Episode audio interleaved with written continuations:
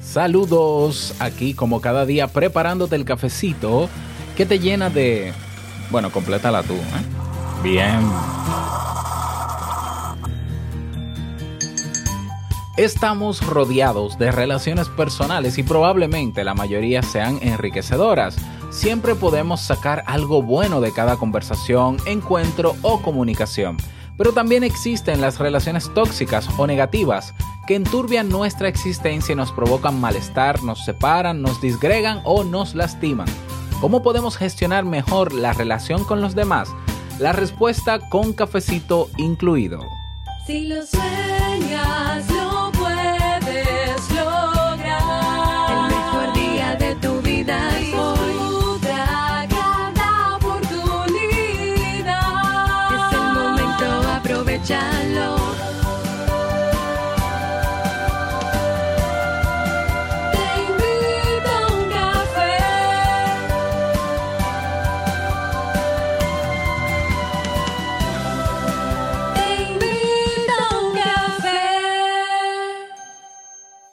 Y ahora contigo, Robert Sasuki, consultor en desarrollo humano y emprendimiento.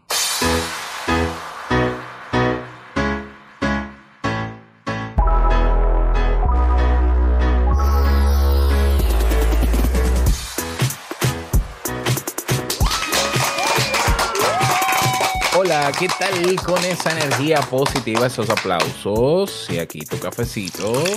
Espero que lo disfrutes. Damos inicio a este episodio número 926 del programa Te invito a un café. Yo soy Robert Sasuki y estaré compartiendo este rato contigo, ayudándote y motivándote para que puedas tener un día recargado positivamente y con buen ánimo. Esto es un podcast y la ventaja es que lo puedes escuchar en el momento que quieras, no importa dónde te encuentres y todas las veces que quieras. Claro, tienes que suscribirte completamente gratis para que no te pierdas de cada nueva entrega. Grabamos de lunes a viernes desde Santo Domingo, República Dominicana y para todo el mundo.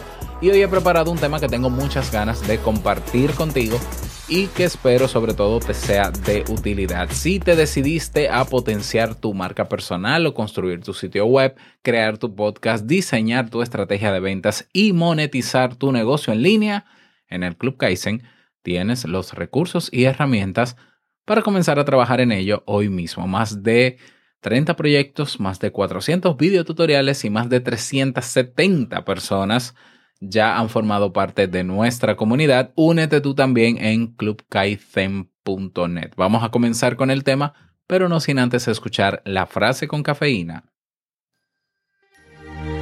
Porque una frase puede cambiar tu forma de ver la vida, te presentamos la frase con cafeína.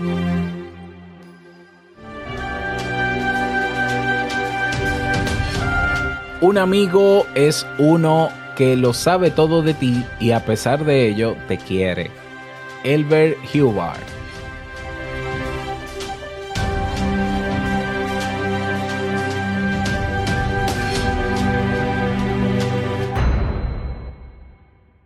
Bien, y vamos a dar inicio al tema central de este episodio que he titulado ¿Cómo gestionar las relaciones con los demás? Este tema ha sido propuesto eh, por, eh, por uno de ustedes en teinvitouncafe.net. Ya sabes que ahí tenemos un botón que dice proponer tema, te lleva a un formulario.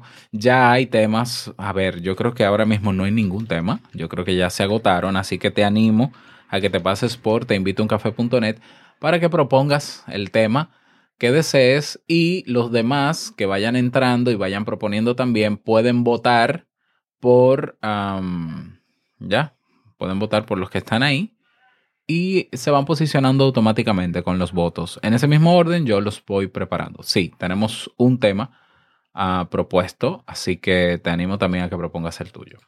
Quien propone este tema lo titula de la siguiente manera, gestión de la amistad, y lo define así, o lo describe. Llevo tiempo observando que el tener demasiada amabilidad, correctitud, honestidad, empatía con los demás puede ser el punto de partida para crear un vínculo de confianza y respeto con los demás. Pero, pasando al siguiente nivel de ser comprensible e intentar ayudar o escuchar, me encuentro con una gran decepción porque noto interés, egoísmo, señales de manipulación. Finalmente, para evitar las etiquetas e intentar dar oportunidades, me encuentro involucrada en el mismo problema y con la misma finalidad de sentirme sospechosa, disgustada, utilizada, crítica al extremo. Me gustaría saber cómo gestionar mejor las relaciones con los demás sin que esto se convierta siempre en una carga o en una mala experiencia. Bien, pues muchísimas gracias por proponer este tema. Y como decía al inicio de este episodio, estamos rodeados de relaciones personales y probablemente la mayoría sean enriquecedoras. Siempre podemos sacar algo bueno de una conversación, de un encuentro, de una amistad, de un vínculo con una persona que, que podemos incluso acabar de conocer. Y las amistades y las relaciones interpersonales nos ofrecen bienestar, nos ofrecen salud, no, nos permiten sentirnos parte de algo. De hecho, un estudio eh, realizado en Harvard, un estudio longitudinal que se realizó a lo largo de 50 años, eh, cuyo propósito era determinar cuál eran, qué, qué era lo que hacía realmente a la gente feliz, se determinó que lo que más contribuía a la felicidad en el ser humano son las relaciones interpersonales. ¿Ya? Pero bueno, no todo es color de rosa, también hay relaciones tóxicas, relaciones negativas que eh, nos ponen en la situación en que está esta persona que, que propone este tema, ¿no? Que nos, hace nos hacen incluso cuestionarnos si es que el problema somos nosotros, qué es lo que pasa, porque eh, muchas veces damos, damos mucho en una relación y esperamos recibir y no recibimos lo que esperamos, valga la redundancia, que puede ser lo que está pasando en esta, en esta propuesta de temas. Y, así los psicólogos, eh, los científicos siempre están eh, poniendo el foco y, y, el estudio y los estudios en las relaciones personales, con el objetivo de que de identificar las claves que ayudarían a reconocer cómo son los vínculos, cómo se, eh, se establecen esas relaciones, cuáles pueden ser los fallos más comunes, comunes que se cometen entre ellas. Entonces, eh, a ver, hay, hay, algo que quiero especificar con este tema de las, de las relaciones con los demás, de la amistad, del noviazgo, del matrimonio, de lo que tú quieras. Las relaciones son vínculos, aunque parecerían sinónimos, pero se construyen. Las relaciones se construyen. Yo sé que todos los seres humanos tenemos la tendencia natural a, de congregarnos, de unirnos, ya de crear masas de, y movernos como masas. E, eso es algo muy natural. Pero tú puedes estar en un grupo social, tú puedes estar en un sitio donde hay muchas personas, tú puedes estar congregado en un sistema familiar y, y, pueden haber personas con las que tú no tienes ningún tipo de relación. Y fíjate que la misma palabra relación se define como una conexión o un vínculo establecido entre dos personas o quizás más personas y donde tiene que haber interacción. Entonces yo puedo de manera natural congregarme, yo puedo eh, pertenecer a un grupo social, pero no necesariamente tener esa conexión con todos los que están ahí. Por tanto, las relaciones hay que construirlas, ¿ya? Entonces, a mí una, hay un tipo de relación que es muy común, que por lo menos en mi país se da con mucha frecuencia, porque aquí en mi país somos personas de mucha calidez humana, así como tenemos calor, tenemos calidez y somos muy cercanos. Y, y, está la típica relación entre tú y tu vecino o tu vecina. Entonces quiero utilizar esta metáfora del vecino o la vecina para explicar bien y poder quizás dar un poquito de luz a quien propone este tema. Vamos a poner el caso de que tú te mudas en un residencial, te mudas en una nueva casa, ¿ya? O digamos que es un apartamento que es un edificio, ¿no? Que tiene varios apartamentos también. Bien, tú te mudas y entonces, bueno, no, no eres tú que te mudas, eh, se muda una vecina o un vecino nuevo. Ya tú, tú vives ahí, ya, pa- para, para hacerlo bien la metáfora. Entonces tu vecina o tu vecino nuevo eh, te toca la puerta, tú abres y... Ay, hola, mire, yo me mudé, yo me mudé aquí al lado, yo soy fulana, soy fulano, ta ta tan, ta ta tan, eh, qué bueno conocerle, usted es mi vecino, sí, ah, bienvenido, bienvenido a Residencial, estamos aquí a la orden para lo que necesita. Ah, sí, mire, justamente le iba a decir porque ya amueblamos todo, ya nos mudamos, pero me hace falta un poco de azúcar. El típico ejemplo del azúcar. Entonces, mm, yo les traje, yo le traje este envase, ya un, un envase como de medio litro. Le traje este envase para que usted, por favor, si me puede dar azúcar, yo se lo agradecería porque en este momento eh, no tengo y necesito hacer el café a unos invitados que tengo. Eso es del vecino nuevo o la vecina nueva. Entonces, tú vas a tu cocina y digamos que le llenas, le llenas el envase de azúcar. Un envase de medio litro. Lo llenas hasta arriba. Porque tu intención es dar la sensación de que tú estás ahí para ayudar, que tú sí quieres ser buen vecino o buena vecina. Entonces tú tienes que llenarlo hasta arriba para sentirte, eh, para que se entienda que tú eres buen vecino o buena vecina. Entonces tú vas, le das el envase. Mire, vecino o mire, vecina. Ay, gracias, vecina, pero no tenía que darme tanto. No se preocupe, vecina, estamos aquí a la orden. Llévese el azúcar, que eso no es nada. Cualquier cosa estamos a la orden. Sucede que al otro día va el vecino o la vecina a tu casa otra vez. ¿Ya? Él se dio cuenta no solo de que tú eres capaz de darle azúcar, sino de darle más de lo que esperaba. Qué interesante. Al otro día viene el vecino o la vecina, te toca la puerta y te dice, vecino vecina, ¿cómo está? Ah, oh, vecino, de usted de nuevo. Sí, mire, discúlpeme que le moleste de verdad, ¿eh? pero estoy cocinando y eh, quiero hacer un arroz y se me acabó. Tengo una parte del arroz, pero se me acabó. Entonces usted pudiera darme un poquito para yo completar la cantidad, ¿ya? Entonces eh, él te lleva otro envase de medio litro, pero quizás lo que él necesita es un cuarto de ese envase de arroz. Entonces, mire, yo no necesito mucho, eh, deme hasta aquí más o menos de arroz, que, que con eso yo resuelvo. Pero tú vas a la cocina y le llenas el envase, le llenas el medio litro. Pero él te está diciendo que no necesita más de un cuarto. Pero no, tú le llenas porque tú quieres que se entienda que tú eres buena vecina, buen vecino, que, que contigo no hay problema. Aparte, ¿qué importa dar un poquito más de arroz? Porque total, estamos para hacer el bien. Ya, y vas y le das el envase lleno de arroz.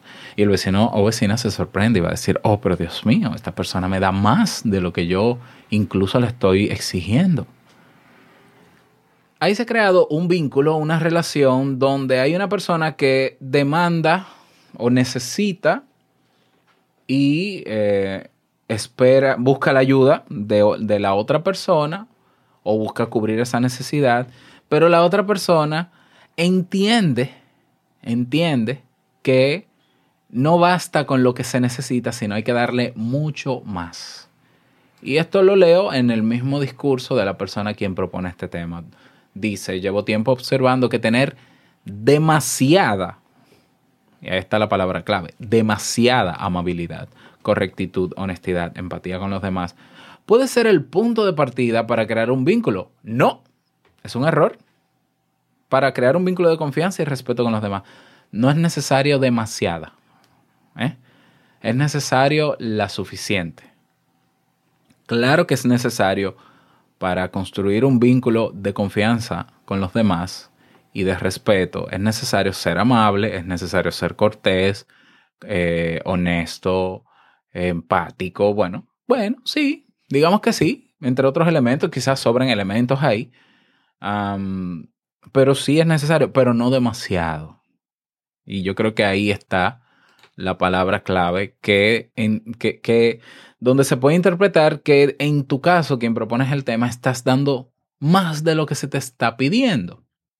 Claro, tú lo haces con la mejor de las intenciones y entiendes que mientras más das, tú entiendes que podrás recibir.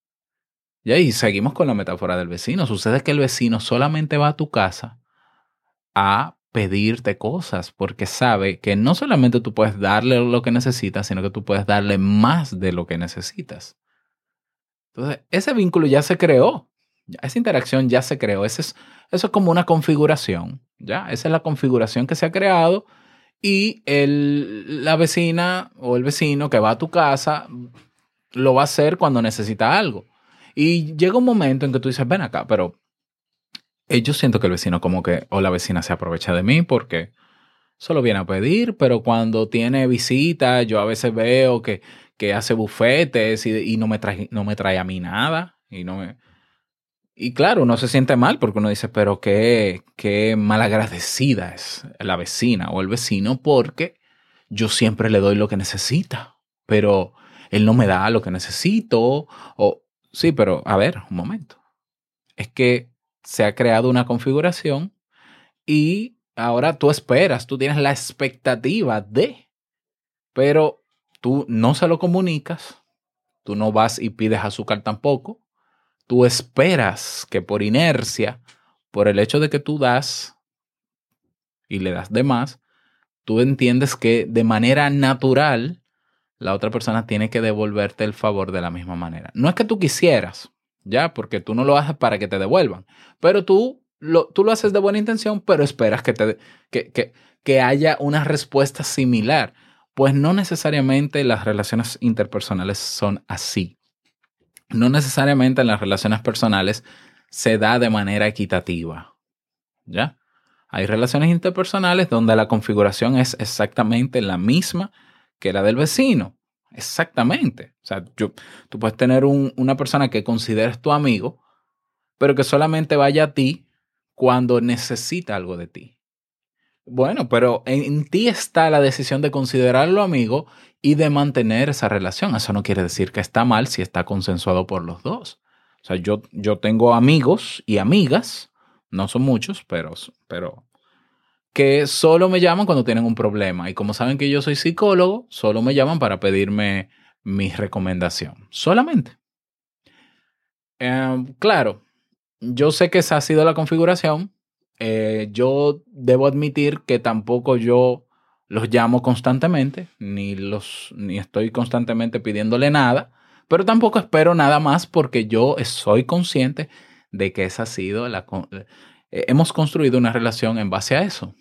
Entonces yo no puedo quejarme porque yo soy responsable de que eso haya pasado. ¿Por qué? Porque, bueno, yo cada vez que ellos me necesitan, yo estoy ahí. Pero cuando quizás yo necesito, quizás no necesariamente lo llame a ellos. ¿Ya? Pero yo soy consciente. Entonces, ¿hasta qué punto tú eres consciente de cómo has configurado tu relación con los demás? Y, son diferentes configuraciones, ¿ya? Eh, no es la misma la relación con tu mamá, no es la misma con tu papá, no es la misma con tus hermanos, no es la misma con tus primos, no es la misma, incluso con tus amigos. Puedes tener tres mejores amigos y son configuraciones diferentes. Entonces, ¿qué, ¿cómo, eh, respondiendo a la pregunta, ¿no? ¿cómo gestionar mejor las relaciones con los demás sin que yo sienta que se están aprovechando de mí? Porque ella dice, bueno, yo al final me doy cuenta que estas personas muestran señales de manipulación sin querer etiquetar, claro, de egocentrismo de egoísmo y que eh, ya, y que hay personas que a las que yo la trato bien y se muestran personas interesadas.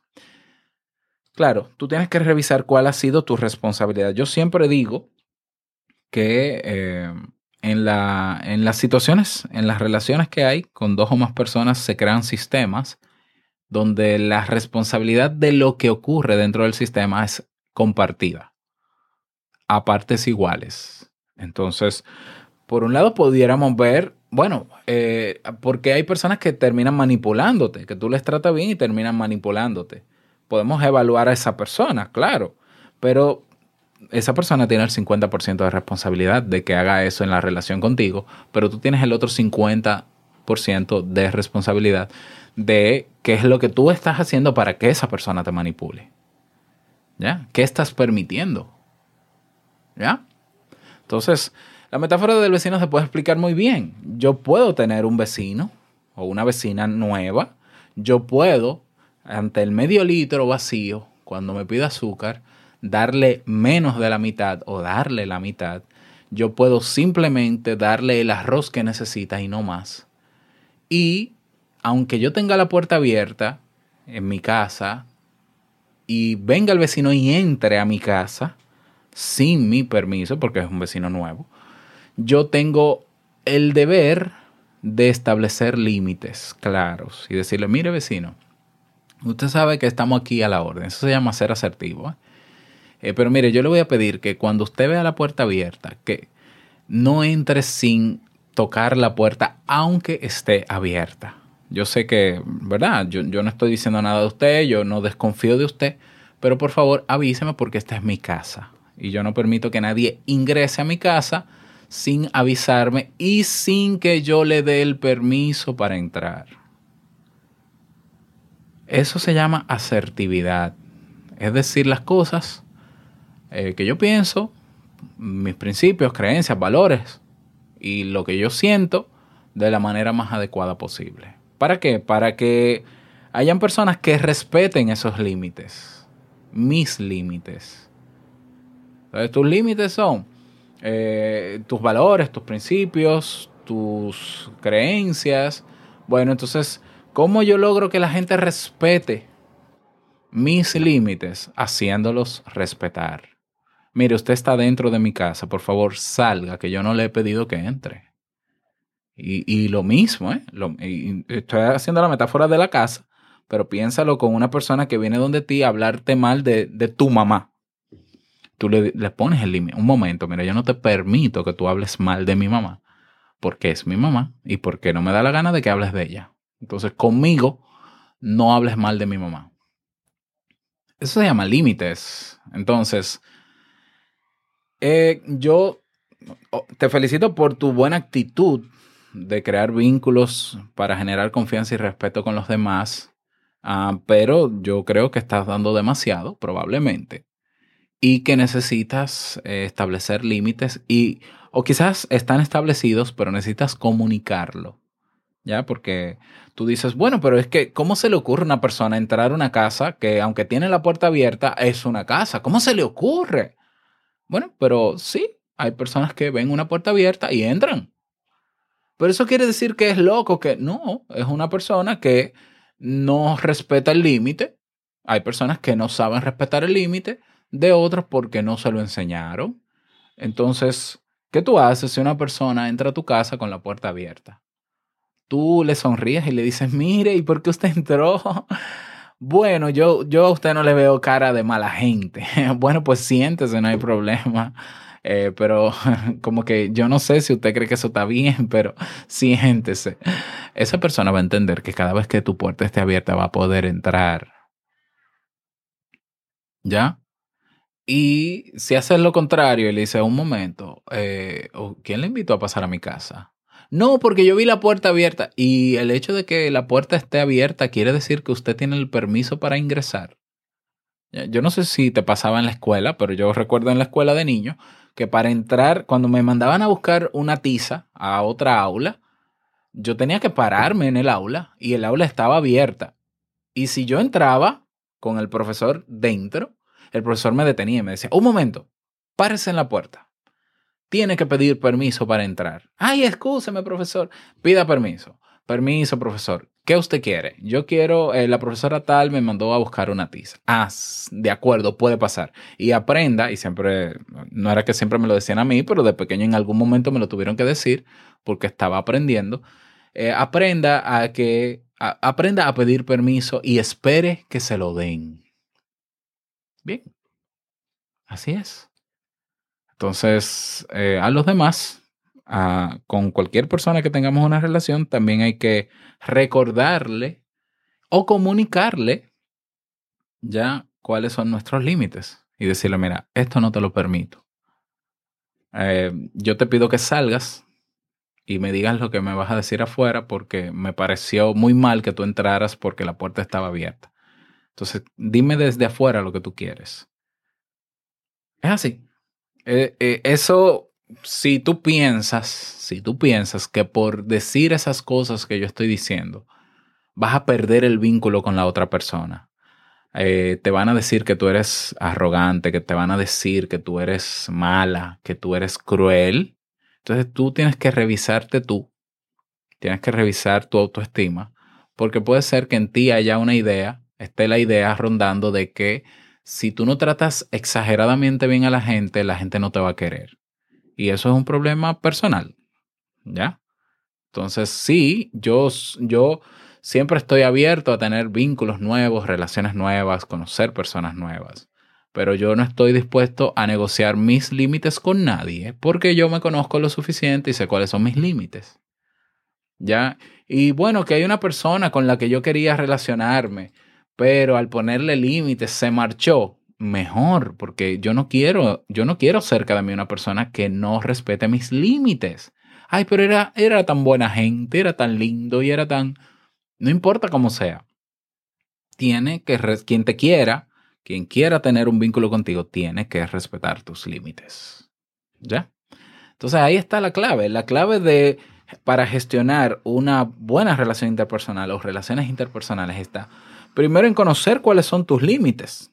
Número uno. ¿Ya?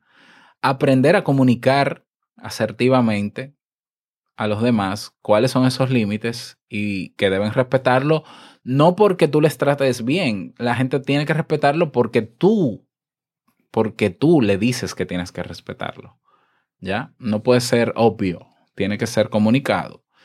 Entonces, eh, la asertividad, ¿ya? Y si no eres asertiva, apréndelo, porque eso se aprende. Hay muchas eh, técnicas, está el banco de niebla, está el repetir, está el, bueno, no me acuerdo ahora mismo, el, no constantemente. Bueno, eh, tenemos un curso incluso en el Club Kaizen solo de asertividad y manejo de límites. Y eh, al poner límites, ya te darás cuenta de si esa persona quiere establecer el vínculo contigo o no. Si a, aún con los límites que se establecen, esa persona decide tener un vínculo contigo, qué bueno. Si no, qué bueno. Y digo que si no quiere, qué bueno, porque ese no es el tipo de persona que tú necesitas tener cerca. ¿Ya? Esas son mis recomendaciones para ti. Espero que te sirvan. Um, me gustaría que me lo digas. Si eh, estás en Ebox, tienes un cuadro de comentarios donde puedes ahí escribir si estás de acuerdo y si no estás de acuerdo también. Todo con el debido respeto, claro que sí. Y si no, lo puedes hacer siguiéndome en Instagram. Recuerda que tenemos nuestra comunidad, que nos mudamos. Ahora mudamos toda la comunidad que teníamos en Facebook a nuestro grupo en Telegram.